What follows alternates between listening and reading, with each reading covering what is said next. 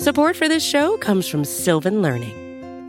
When children love learning, they can tackle any challenge life throws at them. Sylvan's Insight Assessment can help you determine if your child is ready for what's ahead.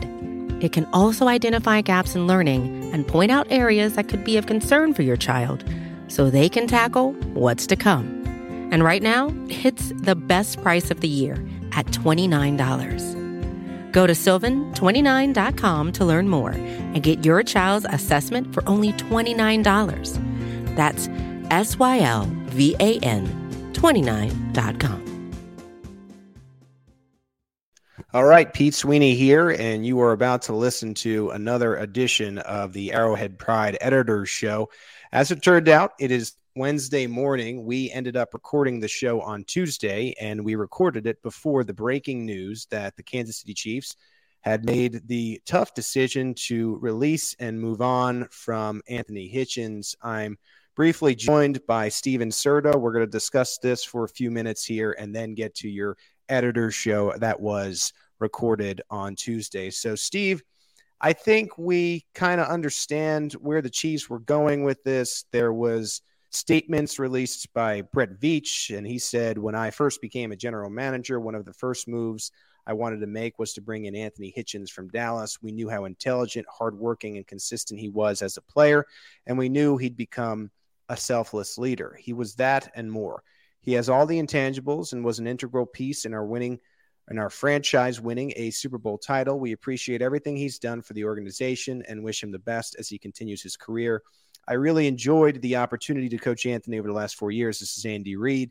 He's as tough as they come in this league and is a team-first player. I appreciate the way he came to work, ready to do his part, but also his willingness to teach the younger guys around him. The Chiefs will save approximately $8.4 million in cap space, and we estimate that right now at Arrowhead Pride to be around $11.7 million. So this is tough because this is a player who was around for the final year of Bob Sutton and I think played a pivotal role in really turning the defense around. As it turned out, there are hard reminders, I think, sometimes in this business. I think back to the Chiefs cutting Eric Berry and moving on from Justin Houston and Tamba Ali, where it gets to a certain point where you have to make a business decision. The cap forces teams to do that, and I think that's what this was today. Yeah, listen, I've been hard on Anthony Hitchens over the last several years. I still think the Chiefs paid him way too much money, but they weren't necessarily paying him for his production on the field. Like, Anthony Hitchens is a fine NFL linebacker. He's not an elite playmaker or anything like that, but he has been instrumental in the development that we saw this past season and their young rookie linebacker, Nick Bolton. I think he's been hugely instrumental in the development of linebacker Willie Gay, who are going to be cornerstones of the Chiefs defense moving forward. So he's been an impactful player. Like, he spent a good 4 years here where the Chiefs obviously accomplished a ton with him on the roster, but this was a move they had to make because he's simply just too expensive. I remember when Brett Veach took over, the two players that he really went after were wide receiver Sammy Watkins and linebacker Anthony Hitchens. On the offense and defensive side of the ball, these were the guys I think that he was zoning in on, and he went out and he got them. And, you know, you can make a case, okay, well, maybe they spent too much money. Maybe they shouldn't have restructured. Maybe they did this, did that. No, these types of deals led to a title. Like, maybe Anthony Hitchens wasn't the best player last year, but he was an integral part of Steve Spagnuolo coming in. I had mentioned this in our article for Arrowhead Pride. He became what was the glue of the defense and someone who asked the players questions every day. You know, sometimes it's great to hear how the players feel about a certain message from the coaching staff, and Spagnuolo and Hitchens had this relationship where Hitchens was essentially a coach on the field. He had what they call the green dot, and I think the Chiefs really saw this year that Nick Bolton showed an ability to be able to do that, to fill in that role, and I think Hitchens, to his credit, played such a guiding role in making sure that Bolton was ready. And I think it's tough to do that. It actually, in a sense, reminds me of Chiefs quarterback Alex Smith, where the guy knows this is the last year he's ever going to have this job, and he still mentors Patrick Mahomes. Now, when you're talking about linebackers, that's to a bit of a lesser extent. But Anthony Hitchens knew the better Bolton was, the more likely it was that the Chiefs were going to move on and save $8.4 million, and they do just that. So now this is Nick Bolton's middle linebacker role. And I think it says something about the Chiefs to do this early before free agency begins. So now Anthony Hitchens released and has his ties cut. He's free to go and shop around and see who likes him before the other teams have any access to these players. And I know we're not going to get Andy Reid on this in a press conference, but this is something he usually says where it's, okay, this player meant a lot to this franchise. We're cutting ties early so we can catch on with someone else. Anthony Hitchens is 29 years old, and I think the greater thing is it seems like it was a understanding where probably understood, you know, where the organization was coming from. And if you just think about that stretch, and again, it was a lot of players that had to do with this, but Anthony Hitchens was integral in 4 straight AFC title trips, 2 AFC titles, 1 Super Bowl. I know we're still fresh off what was the wound of the AFC title game loss to the Cincinnati Bengals. But, you know, if you could separate yourself from that a little bit and just try to think about what that would mean down the line. You know, those 4 trips, the 2 AFC titles, a championship, something that Kansas City waited for 50 years, and to be able to be a lead in that transition and build younger players. I just think it speaks to Hitchens, and it's one of those guys I think that leaves Kansas City, and in a sense, you hope he heads to somewhere like in the NFC. So in a way, you could root from afar. I know that by the end of this, Steve, and you were kind of saying yourself, wasn't great at the end. It seemed like he had lost a step, but that's the NFL, and now he can go to another team, again, hopefully the NFC, where makes a little bit less money, is a nice rotational piece, and when you're not, in a sense, overpaying, I think you understand that as the fan base that will end up getting him. Tony Hitchens is a great guy. I think he was a great locker room presence for this Kansas City Chiefs team. He was never an elite player during his time here in Kansas City, and I do think that Brett Veach way overpaid him, but I think the reason they held him here for 4 years was because of the leadership that we saw in him as a veteran player, and I think that the Chiefs really bought into that, and that is a model that they have really tried to build the roster with. We've talked about it a ton on Arrowhead Pride. This is an offseason of change for this Chiefs team in a lot of ways, and Anthony Hitchens was just the first piece to get moved. This makes more sense out of any roster move they could made, almost even over Frank Clark. This was the one that absolutely makes the most sense. You knew he was not going to be back on this team next year, and there's going to be other guys that certainly aren't going to be back, and we'll continue to see how those fall. Yeah, Frank Clark, you know, could be a pay cut candidate. I don't know if he'll be happy with that. I'd imagine he wouldn't be. And, you know, you have to figure out what the Chiefs are going to do with Tyrann Mathieu and Orlando Brown Jr. There's the Tyreek Hill situation. So this is just the first of many decisions the Chiefs are going to have to make, both with their own and then when they get to free agency, who they want to use this money to invest in. Again, this is something, the Anthony Hitchens being cut. It's news that happened after we recorded the editor's show on Tuesday, so we wanted to give you a little bit there. But right now, we'll go to myself and John Dixon to cover the rest of the Chiefs news over the past week. And here we go.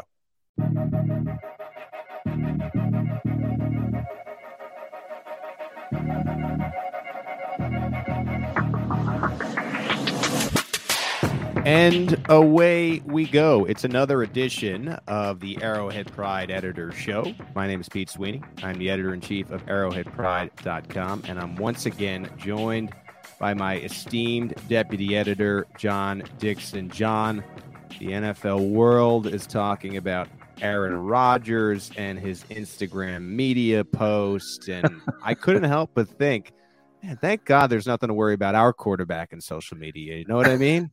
Yeah.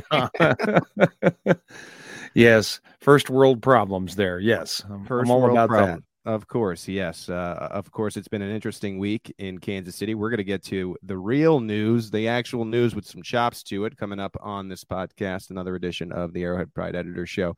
In our second segment, we'll talk about the most improved player for the Chiefs in 2021. We'll make some predictions for 2022. But first, as always, we have to get to the ratings and the reviews, and we finally got one in.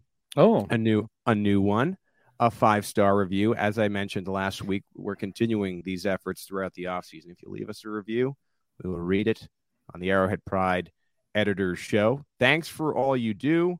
Your pods are a weekly staple in my car and bring some KC to me every day. Must be someone who lives far away, John. Yeah. Question. And this will lead us right into our first news story. So this is a perfect segue. So thank you to this listener. Question: is Orlando Brown secretly a high priority to extend simply because it allows the Chiefs to use the franchise tag maybe on Mathieu this year and Tyreek in 2023 and avoid having to do the same thing with him next year? P.S. I will contend that the worst thing about the AFC title game loss was actually that we didn't get the Great British Chief Show on site in L.A. Thanks again, Nate. Well, let me just say, Nate, we weren't going to get that anyway. They would have still been in the great United Kingdom, but I would have liked to hear some Super Bowl takes. So we did miss out on that, unfortunately. I've got that KCLA Super Bowl. But let's read that question again, John, as we get into our first story.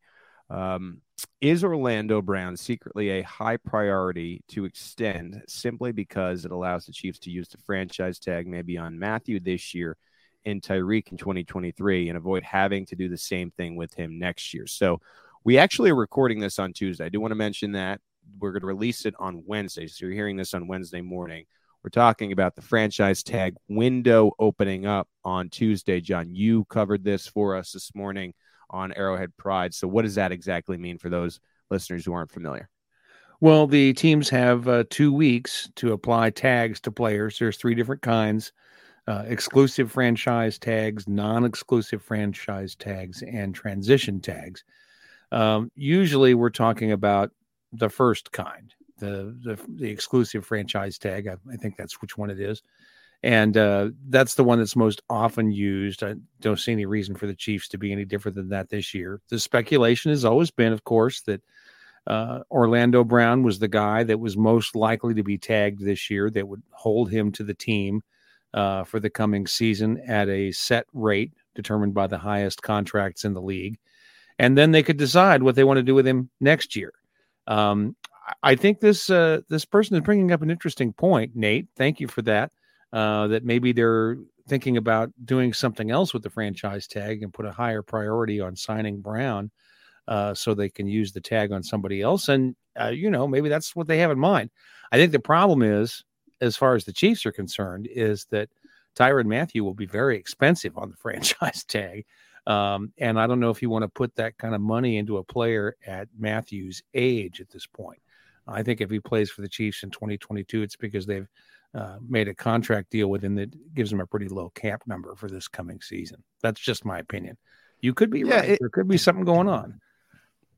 So right now, from ESPN, some local media, everybody's kind of saying that's going to be Orlando Brown. That's the expectation. Sure. That's been my expectation since he signed. I mean, there were talks right away when he signed, like, Orlando Brown in coming here also realizes that his contract might not come until 2023. And I think this is a credit to Brett Veach and probably something that is pro Veach and maybe anti Big John. And what I'm talking about, not you, John, Big John Dorsey, who really liked. I really, really liked him. But the long-term planning sometimes with the financials, it just was not as polished as it is now with Brett Veach. And I think Veach in trading, I think all this was talked about prior to Brown coming. And you could kind of tell from, I think, the national reports at the time, they said right away. Ian Rappaport and NFL Network reported immediately once Brown was acquired that this would probably be a franchise tag situation. And to answer your question, and this is where I think it's interesting. So the franchise tag for Orlando Brown will cost somewhere between, we think, 16 and 17 million, probably around 16.5. Right. The defensive back and safety is 13.54 million. It should be around there. So you think, okay, well, the safety franchise tag might be cheaper, but I think what you got to look at then is the annual per year value of a left tackle to a safety of the highest paid in the league.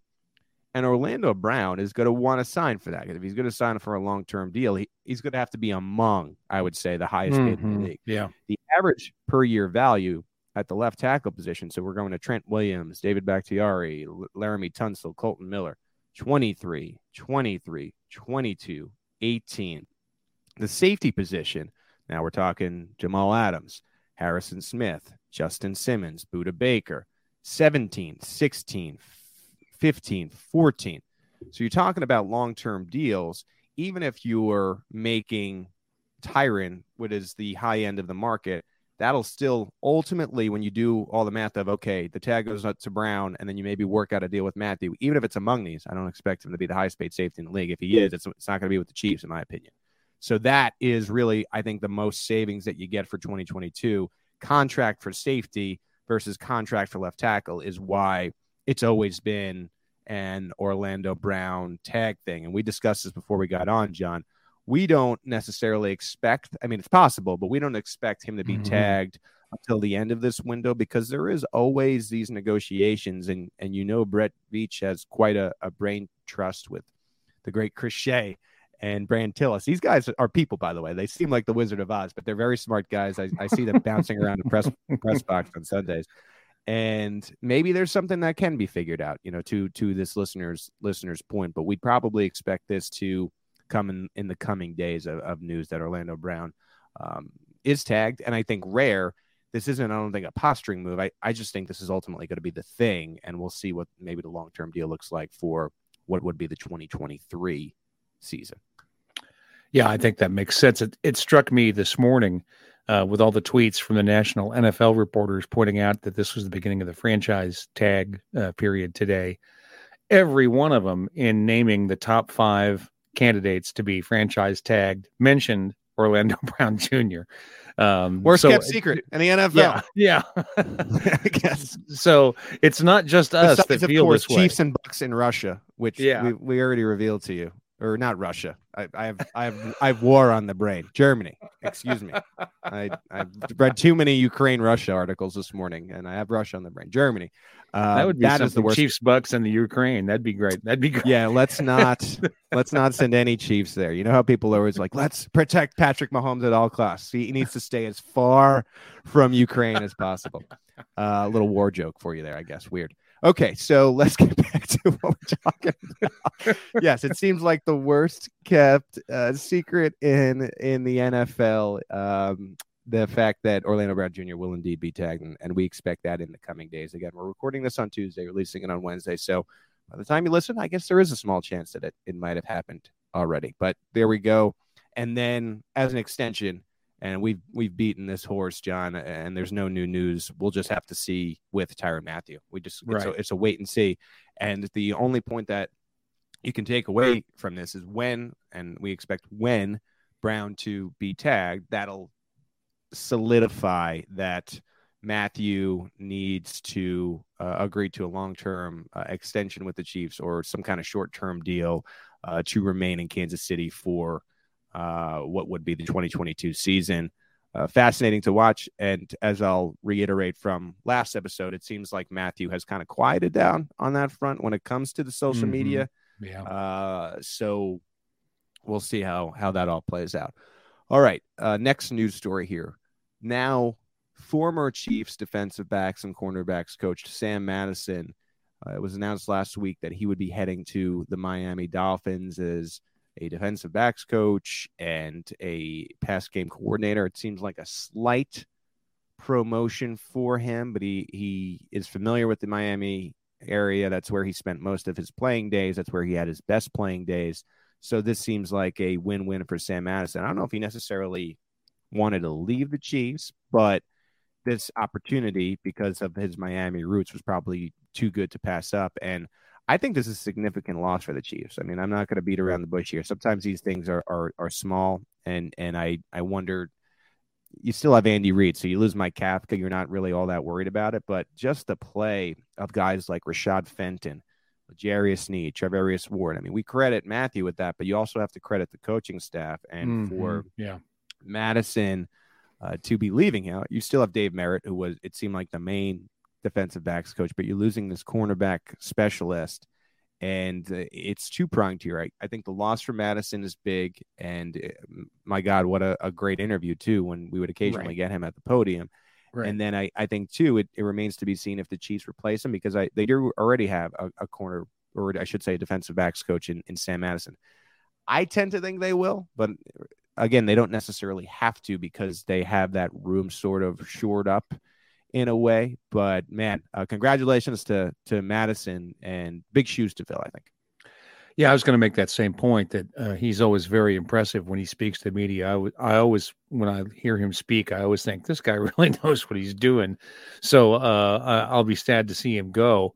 But, you know, the Chiefs have always been able to find good coaches under Andy Reid, and I don't expect this to be any different. If they feel they need to replace Madison, they'll find somebody and he'll get the job done. I have a lot of confidence in this particular aspect of the Chiefs organization. They've done very well on their assistant coaches since Andy Reid came to town. So while Madison is certainly going to be a loss, I'm not terribly worried that they will have difficulty finding a replacement for him. Speaking of Kafka and Madison, and I want to also draw attention to Matt House and then Executive Director of Player Personnel, Ryan Poles, who has been with the Chiefs, you know, was with the Chiefs for over a decade and is now with the Chicago Bears as general manager. We've been waiting for a while for this regime to start losing bodies as far as front office and coaching staff members, and it feels like it's all happening at once. This is a big chunk of the coaching staff, and we've seen replacements, and I think a former defensive coordinator and Joe Cullen is going to do a good job. I think Brendan Daly, again, we've talked about that, where he's going to head to the linebackers room and continue to build experience as he tries to become a defensive coordinator in this league. But I think you're finally seeing the Chiefs get plucked in a sense, and that I don't have this on the rundown from a grander standpoint. As it stands with Eric Bieniemy now, I don't know, and you nailed this, John, last time, and I kind of pushed back, and I think I might have been wrong here from what I've kind of heard through this. I need to write this down here. Yeah, it doesn't happen often, so try to remember it. Burn it into the brain. That's critical, but it seems like Eric Bieniemy, if we hear nothing, I mean, that means I think it's just status quo when it comes to him being offensive coordinator. My feel on this situation, and like Mathieu, this is another thing we've talked about to an extensive point. My feel on the situation with Eric Bieniemy is ideally right now he'd be with a head coach with another team. Ideally, if that was not possible, he'd be an offensive coordinator with another team. And I think both parties really do feel that way. But I think that there's just a situation here where there's nothing left. Everything kind of has been decided and given out. And I think maybe Bieniemy in his own right has come to terms with, I might need to call plays for another team. But it seems like everyone had their plans. And by the time he was done interviewing and the Chiefs were done playing, it was all decided. So maybe the next step is for the next season, you have Bieniemy go through this again with the Chiefs. As far as we know right now, again, there's been no announcement that as of this recording. And rather than trying to, again, go with this head coaching thing and where there's all this stuff that's going on where you don't really know what's going on, he seeks out maybe like an O coordinator role and goes in that, you know, with that. I think what'll be very interesting to me is who becomes the replacement quarterbacks coach of the Chiefs, because I feel like that would be maybe the next offensive coordinator in line to replace Bieniemy. But as of now, and I don't think it's been by design, like that's my feel in the situation. I think Bieniemy, you know, he doesn't want to take a year off. That's very dangerous to do in the NFL. Just assume you're going to be back in the mix in that same kind of role the next year. I think he'll as of now be the O coordinator for the Chiefs, as awkward as that may be, and I think another year with under Andy Reid is not the worst thing in the world, but it's just a weird scenario at this point where I think maybe the Chiefs would like a fresh start, but it just doesn't seem feasible, and I don't want to do wrong by their guy, which is I think the right thing to do ultimately. Where do you land on this? Well, a week ago, we were talking about the fact that the Chiefs had said that, well, it had leaked that Andy Reid and Eric Bieniemy were going to have a meeting about his future with the team or perhaps with another team. And that's kind of a rare piece of information to be coming out of the front office at One Arrowhead Drive. So we assumed it was true. You're just not going to get a lot of leaks like that from the Chiefs. And if one exists, it's because they want you to know that. And that was a warning. Bieniemy might be on his way out. But here it is a week later, and nothing has happened. And I think I said last week that every day that goes by that there isn't some kind of an announcement about Bieniemy is further evidence that he's going to be back in the coming season. And I think that's where we are right now. Mike Schefter, though, and one of the other points is, and we'd mentioned it before, is Pelissero with NFL Network. He floated out that his contract was up, but he also floated out to me a clear indication that Bieniemy was okay with that news hitting the wire, that he was a hot coaching candidate. Very neutral tweet. Like sometimes you're like, well, this, who is this helping out? I think it was the team because, you know, I think everyone felt a fresh start would be great. And I also think it was Bieniemy saying, well, I'd love to be considered maybe for an offensive coordinator for another team because there is a somewhat of a stale aspect to it. I'm going to be careful here. I don't want to go as far as to say this is Bob Sutton all over again because Eric Bieniemy has done a bang-up job. But I think Sutton, again, doing a worse job, was around for a year too long, and I just sense that there's going to be a little bit of a parallel to Bieniemy kind of doing the last year and sort of knowing it in a sense. And if there is any things that need to be discussed between Reid and Mahomes and Bieniemy, you got to hope that they work all those things out ahead of, what'll have to be a working relationship that, again, I mean, the end goal is always going to be the Super Bowl with this team because they're that good and they have Mahomes. And so, I mean, you got to work all that out beforehand. And I have the confidence that they will. I mean, Andy Reid is the best at this, but I just think it'll be an interesting and in a way, I don't want to say uncomfortable, but something to monitor. You know what I mean? I don't know. So. Well, I think they made the same decision last year. We're going to give you a one-year contract because you should recall that his contract was up after the Super Bowl last year. Right. And they gave him another one-year contract thinking that he would not need another contract with the Chiefs for this coming season. And now it turns out that he does. So it's sort of a continuation of what in their minds may have been an awkward situation all along, and they seem to do okay with it. I mean, they got back to the AFC Championship and, minus a couple of plays, might have made it to the Super Bowl again and might have won. Who knows? Right. I obviously, with the team and the coach that the Chiefs have, you're going to be in the mix for a championship every year. Yes, when you're in a situation like that, everybody thinks anything less than a Super Bowl victory is a failure. That's fair. But it wasn't a bad season. It's not like the team took a big step backwards because they were, they had awkwardness about Eric Bieniemy being the offensive coordinator for another year. So I see no real reason to be concerned about that for this year. Although I grant your point, from their perspective, it might make things a little awkward, in the coaching suite. Right. And just so everybody knows, and because I don't have to tell the great people of Chiefs Kingdom, there's been far too much speculation into this. Oh, man. What happens here is it all comes to a head on March 16th. I've been told that's the new league year. So that's when, remember, there's not going to be an announcement, as you alluded to, John. So that's when the new league year begins.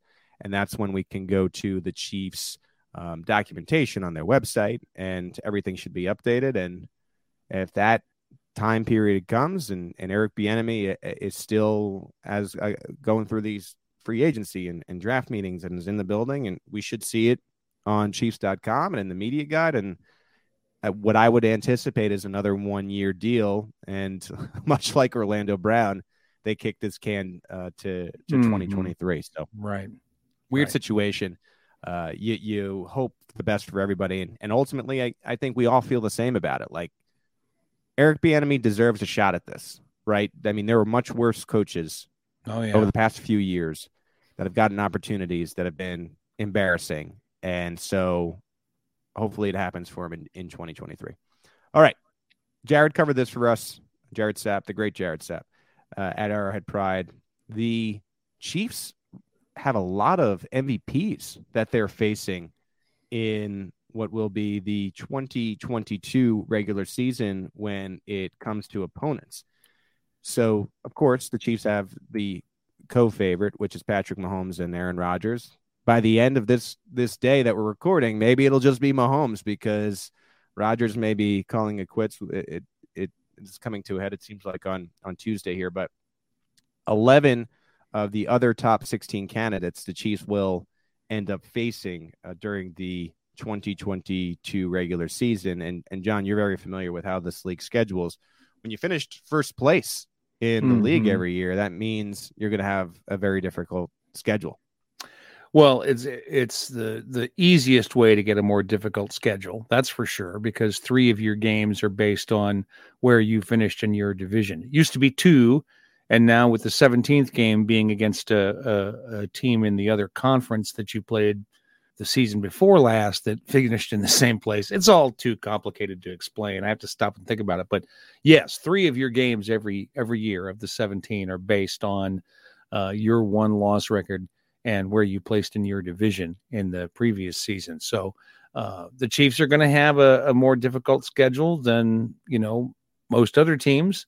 And so it stands to reason that they'll face a lot of good players, including MVP candidates. And as Jared noted, there's going to be quite a few of them this year.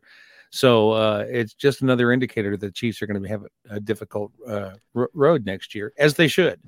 Right. Josh Allen is among the candidates, 9-1. Joe Burrow, Justin Herbert, 12-1 and 14-1, respectively. The Chiefs will host the Bills next year, and they'll face the Bengals on the road. Of course, they'll play the Chargers twice. Derek Carr is on the list.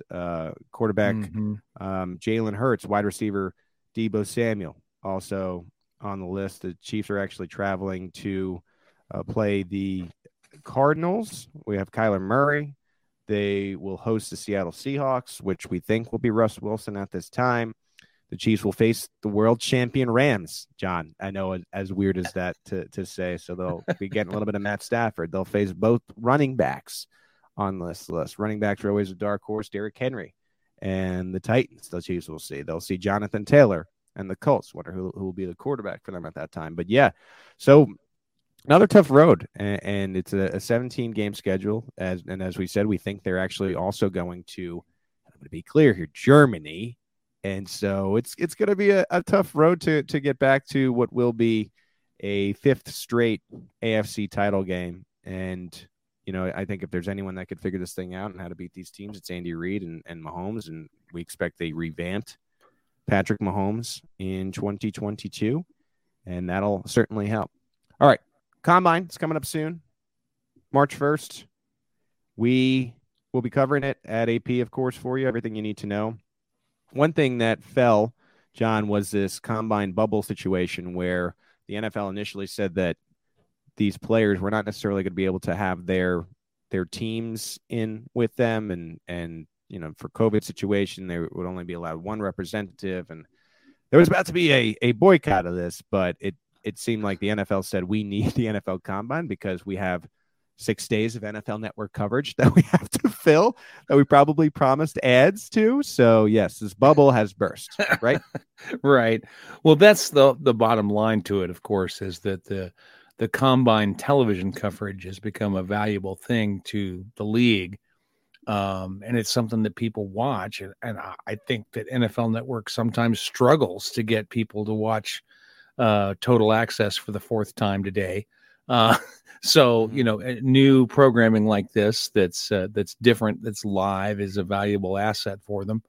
And that's why these players and their agents felt like they had some leverage on the situation, and they weren't happy about particularly the situation with their entourage, for lack of a better word, these athletic trainers and masseuses and, you know, who knows what workout coaches who come with these players to the combine and support them while they're going through this process.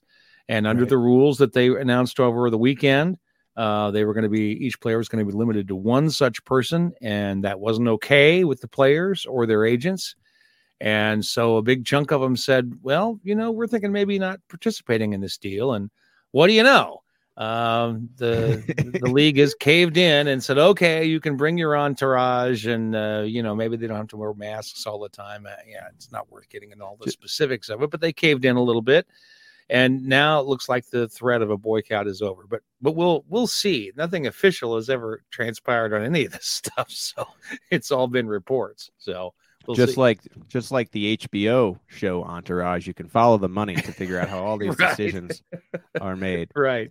I think this is interesting. I mentioned it on our SB Nation NFL show. If you ever care to listen to me talk about the league as a whole, I do Monday Football Monday with RJ Cho. This is something I mentioned. I think this might be a big fail point for the NFL, because I think they really regard the combine as one of the pillars of the league. Problem is, when you have COVID and you go on the pro day circuit, and now all these cameras are at the pro day circuit, and you're seeing Bill Belichick talk to Nick Saban and all these athletes. Yeah. The pro day numbers always tend to be better than the combine. And especially if you're a top 50 prospect, even if you don't go to the combine, you're probably going to have better numbers at your pro day. And guess what? The scouts are all going to be there, and they're going to be taking your times, and they're probably going to be better than they ever were at the combine. The combine isn't a great setup. Sometimes players are malnourished. It's cold. They send them out into the Indianapolis and unfamiliar territory. They perform much better on their college campuses. And the grand takeaway I got from this was, all right, so we have all these agents. They're finally speaking their mind in a public forum. There's a lot of these agents of Twitter now. And my takeaway from the whole thing was, like, they don't even like the combine much to begin with. And right. So now the NFL is giving them a reason not to go and telling players not to go. I think it was a big mistake. And I think you might see a trend of players getting away from the combine and just doing their pro days and just opting to do that. Unless there's maybe like a rule that and if the NFL says if you want to enter the draft, you got to come to the combine. Maybe it comes to that eventually. Who knows? But I think as the NFL, and we mentioned the TV rights and how they have to fill NFL Network, as the NFL gets ready to make this an every year destination, remember, it's leaving Indianapolis after this year, that they may, I think this was a mistake, and it might not be one that they can ultimately go back on, because guess what? If I'm a top 50 prospect and I played at Alabama and I've seen all the cameras there already and all the coach, what motivation do I have to run poor numbers at the combine? I don't know. I don't know why I would do that, especially because I know I'm already going to be picked in the top 50. Now, you talk about past day one or day two, I think you're getting into a different argument, but I don't know. I feel like it was a mistake by the league that might have repercussions past what would be, 2022. Well, the two most interesting things to me about this are, one, that the agents are unifying, that right. You've got these guys who are in cutthroat competition to sign these players. I saw the Jerry Maguire movie, I know these guys are fighting for these guys all the time. I understand how this works. And here they are getting together and kind of colluding to create this boycott possibility. So I thought that was a very interesting part of this. And beside that, I think it's interesting that the NFLPA has never liked this. And that came up in our coverage of this story on Monday. And there was some speculation that it was more about the NFLPA's longstanding opposition to this event for a number of reasons that had nothing to do with the bubble that they announced on Saturday. But now it seems more like, as far as the agents and the players were concerned, it was about the entourage issue, which has now been solved. So, it's a weird deal because the players don't really have representation. Unlike being an NFL player where you've got a union that stands up for you, there's no union for guys who are going to the draft. There's right.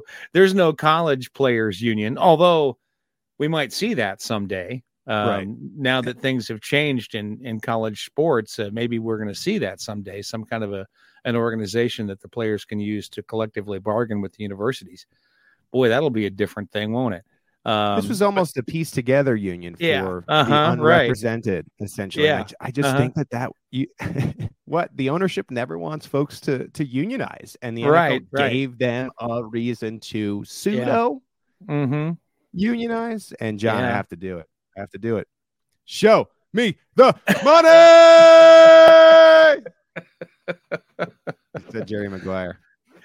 By the way, I know this is something that a lot of people know, similar to Demetrius Harris playing basketball. But Jerry Maguire is Lee Steinberg, which is Patrick Mahomes' agent, of course. Mm-hmm. For those who didn't know, it's a little tidbit for you. But I think a lot of people know that already. All right. Let's get to the next story here. And fun story here. Off-season race brewing between Tyreek Hill and DK Metcalf. DK Metcalf made a mistake. These people that think that they can beat Tyreek Hill in the race that aren't Usain Bolt are nuts. I mean, he's the fastest player I've ever seen. He's the fastest human being I've ever seen. And I understand DK Metcalf is pretty fast, but he went to TMZ, again, asked with a camera in his face if he can beat Tyreek Hill in a race. For what it's worth. What is he going to say now? But he said, yeah, I can beat Tyreek Hill in a race. So, of course, Tyreek Hill hears this, and he says on Twitter, Usain, talking about Usain Bolt now, the eight-time Olympic gold medalist, after I warm up on DK, I'm coming for you. So we'll use Metcalf as a warm-up. And then later on tweeted, oh, no, this was like a second later. I'm looking at the timestamp. I'm about to race everybody that call me out. Let's go. So, John, I know you've been dying to race Tyreek Hill. Everybody here, if you want to do it, then now is your opportunity. It's this offseason.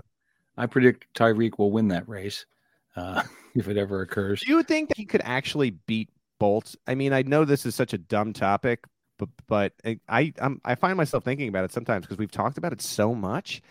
And I think that he maybe could, but I don't know if we'll ever actually see it. I think it is interesting that when I was recently in one of these off seasons where Tyreek Hill was thinking about doing the Summer Olympics, and he used to be a sprinter. So I don't know. What do you think? Well, I think he can beat me. I want to be clear. I was saying I'm sure he can beat me. I'm not so sure about Usain Bolt. But the thing is that Bolt has been out of it for a while. That's what I'm saying. Yeah, and maybe too many McDonald's cheeseburgers. So I'm sure he's very fast. I'm sure there's a lot of players in the NFL he could leave in the dust. But whether Tyreek Hill is that guy is another question.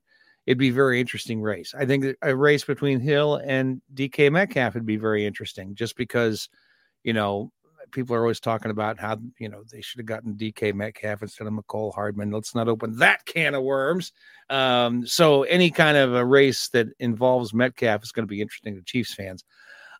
I get this is fun, and we'll talk about it. We'll cover it because people are interested. That's fine. I just hope none of these guys get hurt doing stuff like this. I mean, it just makes me crazy.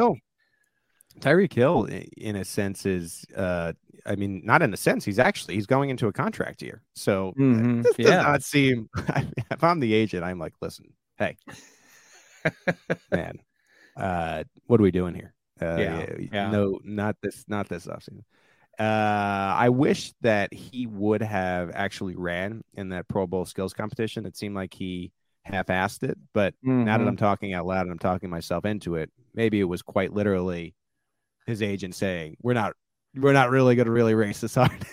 or maybe he's like a pool room hustler. He's just trying to give everybody the opportunity to try and beat him. Yeah. So who knows? We'll definitely keep track of the Tyreek Hill race beat at Arrowhead Pride this offseason because, like NFL Network, we have space to fill during the offseason. So, of course, we're going to keep you updated on that. All right. Coming up next, we're going to talk about Pro Football Focus and their pick for the most improved Chief in 2021. I put up a poll this morning, our new thing, and had you weigh in. So stay with us. You're listening to the Arrowhead Pride Editors Show.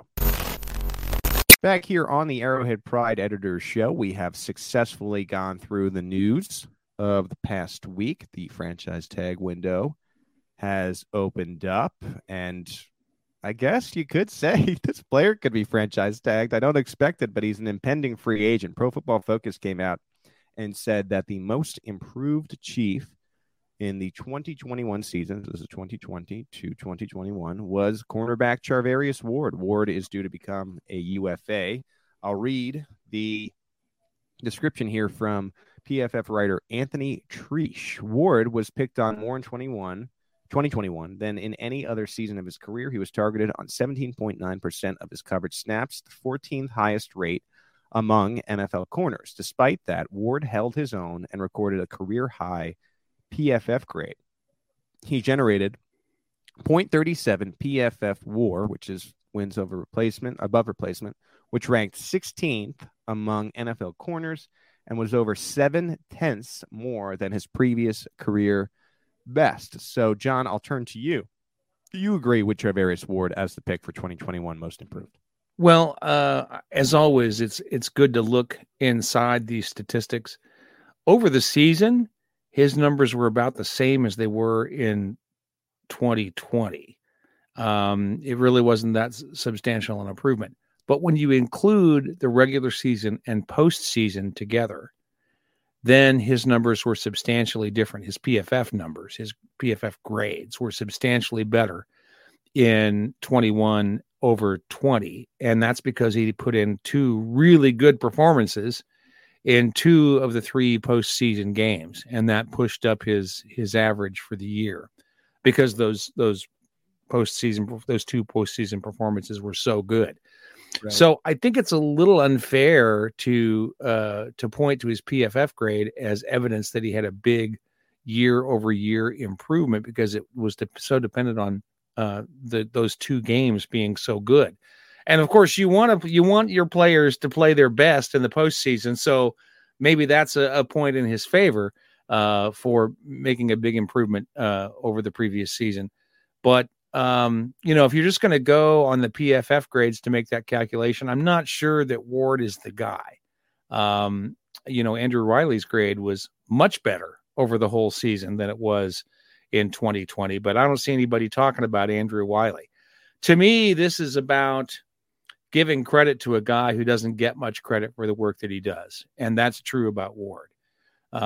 This is a pet peeve of mine, that where you're drafted sticks to you like glue for your entire NFL career. You know, you got a guy who's been in the league for 10 years, and when he's introduced on TV and he's playing in a game in his 10th season, they always mention that he was drafted in the second round 10 years ago.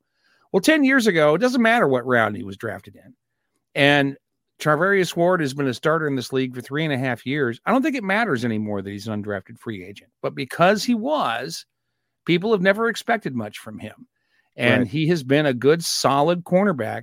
Yes, the Chiefs made a great move to get a hold of him. They saw something there that other teams didn't see, and they deserve credit for that. But I think most of this is just saying, well, Ward is better than we ever thought he would be. And that's something. That is absolutely something. And I'm not saying Ward is bad. Ward has been a solid player. But I try real hard not to let those, pre-NFL expectations color my judgment to these players. He's been a solid player, and that's all I need to know. Yeah, I wish that undrafted thing translated to how fans felt about Daniel Sorensen. It sure doesn't for him, at least in that case. Pretty impressive by the Chiefs personnel staff, I think, for acquiring Ward and recognizing that talent at the end of 2018's training camp. Remember, they sent Parker Anger for Ward, which is a terrible mistake by the Cowboys for making that trade because Anger really never panned out into anything. Yeah, Ward ended up again with 56 regular season games. He has 43 starts. He's really, I think, loved by the Chiefs coaching staff. I've seen some people out there say that he is going to sign on the open market for like $8 and $9 and $10 million. I can't think that that's true when I look at some of these names that are making that much money in the NFL when it comes to, again, the average per year cap number.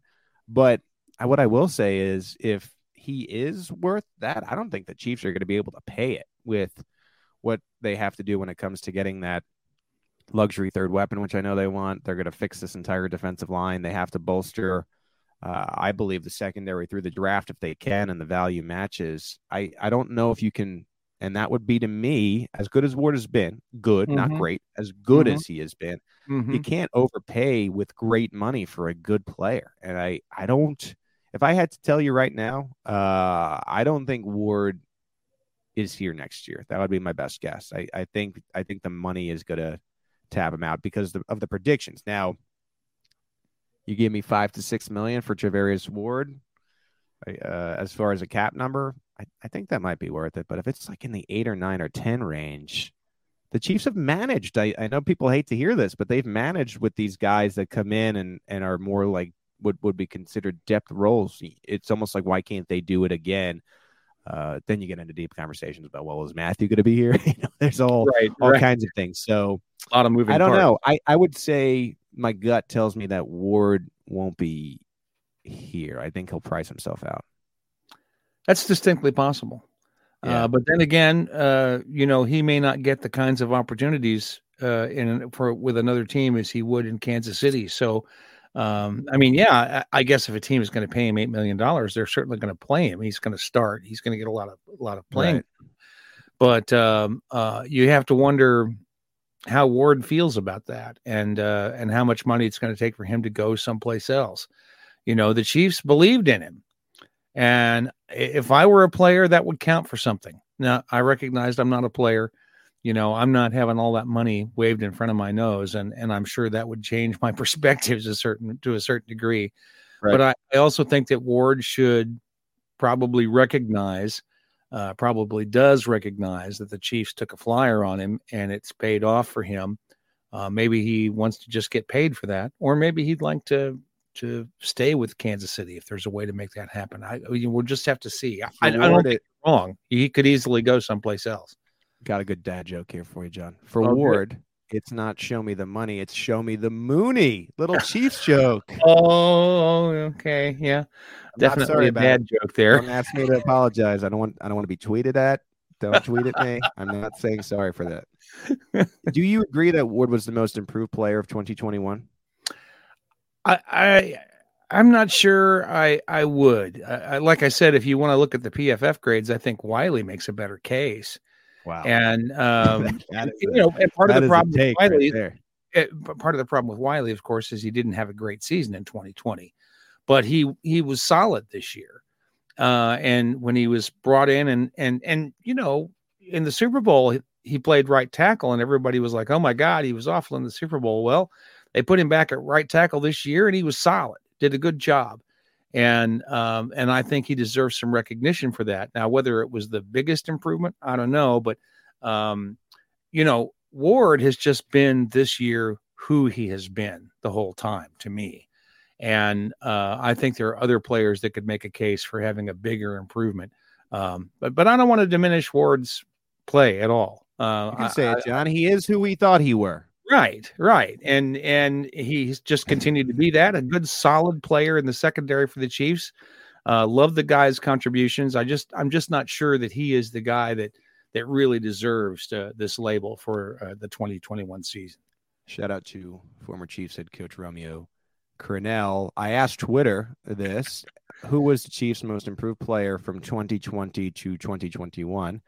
I put Willie Gay I just need to get on Twitter about these four options. I needed about 10 for this, but Willie Gay Jr. I put Rashad Fenton, Byron Pringle, Traverius Ward. Sorry, John, I didn't include Andrew Wylie. Yeah, well. 49% of Chiefs fans said Willie Gay. No, that's fair. Yeah. Surprising to me here was next Byron Pringle coming in at 21.8. followed by Rashad Fenton at 15.5. Charvarius Ward only got 13. So not a lot of Chiefs fans agreeing with PFF. I'll read some of the write-ins here. Brian Tremblay said, to your credit, John, Andrew Wylie, he was holding his own at right tackle. A biased Chiefs fan said, Gay and Pringle have been better than everyone thinks, but just got way more chances to prove it this year. With that being said, I think Willie's a very good linebacker, while Byron is just a great wide receiver to have. Curl Scouts. This is kind of tough, but I'm going with Rashad simply because he was a 6th rounder and had a big impact. Ian Corey, can Gay fall into this description? I always thought him excellent this year. He proved to be so again. Improvement suggests a lower starting point. Both cornerbacks fit here as well. Mahomes is still my GOAT. Gay has been great and stayed great. Pringle and Ward were decent, turned out to be key contributors, but Fenton went from a liability to sometimes locking some receivers down. I think he improved the most. And then last comment here, Fenton or Gay. Gay has been super underrated. Gay feels right. It seems like he was lost in 2020. But at a certain point this year, Rashad Fenton to the PFF grade was being compared to Jalen Ramsey. And I think you saw how much the Chiefs missed him in the Bills playoff game. the Chiefs were missing Mathieu, and I think a lot is made about Mathieu in that game leaving after 7 snaps. But the problem, I think even bigger than that, was Mathieu and Fenton. And I don't know if the Chiefs ever thought Fenton would be more than, in a way, a backup nickel. And I think he's really proven to be extremely valuable. Yeah. And I wonder, I'm wondering out loud here, if they're looking at Fenton and saying, we feel comfortable with him maybe being the guy to step in for Ward. We can pencil him in at least. We can see what we can get in free agency, but let's pencil him in for now, and maybe we can improve it. But if we have to, we feel okay going to the draft. And then I think what the Chiefs are going to hope is that somebody falls to them to put in that cornerback room. I continue to look at this roster, and I just think there are so many needs to fill. And I just look at the money right now, and I know Brett Veach and I talked about Shea and Tillis, they're going to wave their magic wand at a certain point, but I just wonder how much money can they really free up to make all these improvements. It just feels a little bit daunting right now, doesn't it? It does, but it always feels this way. I mean, every season, under Veach, we've gone into the offseason with this really low cap number, and it's like, what can they do? What can they do? And they always figure out something. He's been open in saying that they figured that the cap number would be even more. So they're up against it a little bit this year. That's why, I don't know if fans don't want to hear this. I think almost, I don't want to say super curbed expectations, but I think the parity is going to be a little bit greater. I think the battle is going to be a lot more uphill to really get that first round bye than it's been these past several years for this year in particular, because I think there are going to be some deficiencies that just come because of the cap and the pandemic and we talk about the planning. They tried to plan for this, but then the cap went all the way down because the owners need to make their money back. And again, the projections, I think they still thought the cap would be a little bit further up this year. So they'll be trying to figure that out. It's interesting. I mean, you look at this roster and there's just so many free agents. And I think even more so than the start is just the depth. There's no, you worry about the depth a little bit, I think, of this roster. I don't know. All right. Let's make our predictions here. John, I'll start with you. Way too early prediction for the most improved in 2022. Who will that be? Patrick Mahomes. Oh, wow. He's going to get better. What do you think? 60 touchdowns? No, I think that he had a really poor season in 2020. So I think he's the guy that has the best opportunity to step up and be an improved player in 2022 is because he's coming off an off season. Patrick Mahomes had his sophomore slump in his 5th NFL season. Is it his 5th this year? Yeah, I think that's right. And that's where he had his sophomore slump. I think he's going to come out of it. I think he's going to have a great season next year. And I think we're going to make him the most improved player over the year before because he will be. That's what I think. Okay. I'm between two guys right now. I'm trying to figure out who I want to go with. I'll tell you the names. Clyde and Mecole. I really liked how Mecole looked toward the end of the season in the playoffs. Yeah, and more than that, you can only take so much from these press conferences, but I just felt like he had an attitude shift. I don't even know where it came from or what, but I felt like toward the end of the year, he became more of these guys who was like, I just want to touch the ball and do whatever, it takes to win. And I know that's a little bit of a cliche, but I sense it was genuine. And I really think the Chiefs recognized toward the end of the year that they have a special player in Mecole. I've come a long way on Mecole. At times, I'll be honest, I called him a glorified DeAnthony Thomas. But again, and I'm going to be careful here, but I think he really has some Debo to his game. And I think he could be an X factor, especially if you consider, okay, the Chiefs might go and get another receiver that would add almost another decoy to maybe some of the things that you can do with Mecole Hardman in the backfield. And Hardman, he's a prideful guy, and he's going into a contract year. I like Clyde, though. If Clyde just wouldn't get injured, then I think he would be the most improved. So I can't bet on that. Yeah. So I'm going to go with Mecole. I'm going to go with Mecole because I want to bet on Clyde, but I don't have confidence right now.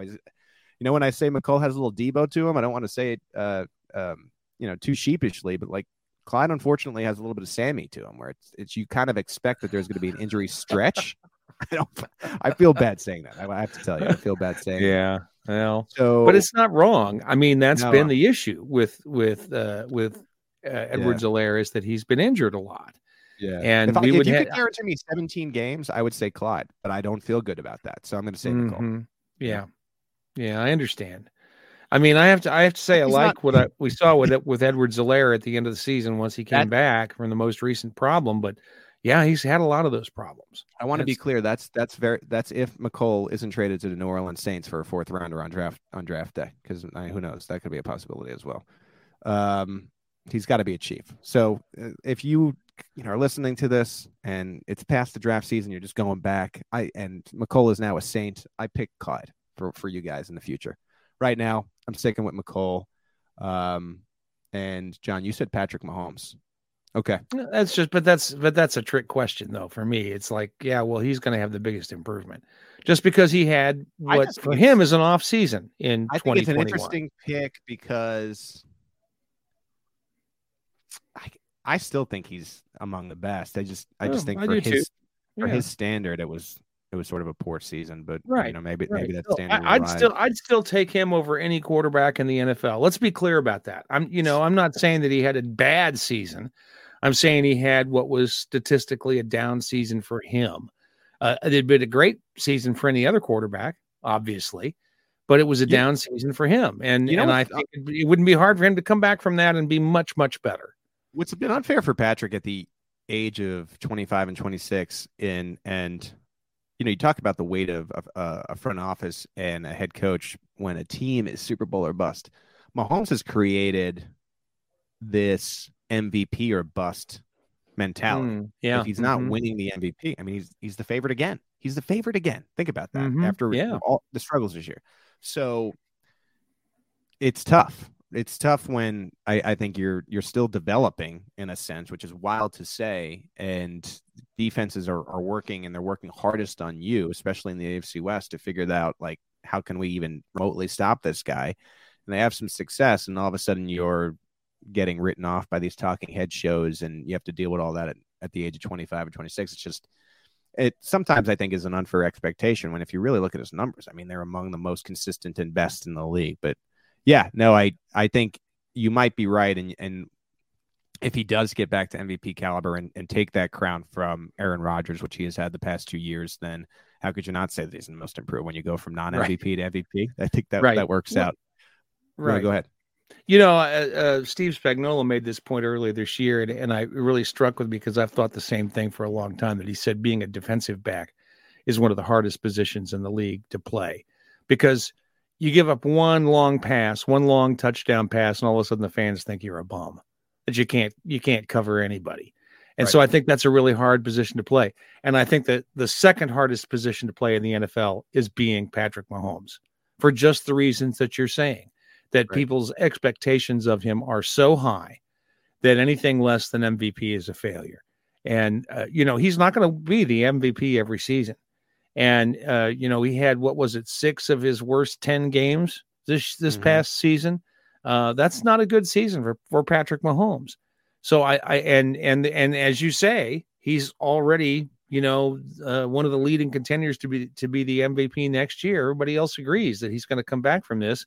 And if he does, it'll be the biggest improvement. So, I feel pretty good about my prediction. Just as you have high expectations for Patrick Mahomes, we hope you have high expectations for us here on the Arrowhead Pride Editor Show. If we met your expectations, please come on. Another great segue. Leave us a rating and a review. We did a great show here. We had the news. We talked about the most improved Chief. We'll be keeping up the draft talk. Ron Kopp is doing a great job on Mondays and Fridays for us on that front. I want to say this, John. Right now it's like Ron Kopp and friends, and I think the friends and Ron are nailing our draft coverage. So keep it locked in on the Arrowhead Pride Podcast Network. We'll be keeping you updated as far as draft coverage and news coverage throughout the offseason. So for Steve Cerdo and John Dixon, my name is Pete Sweeney. Thank you once again for joining us on the Arrowhead Pride Editors Show.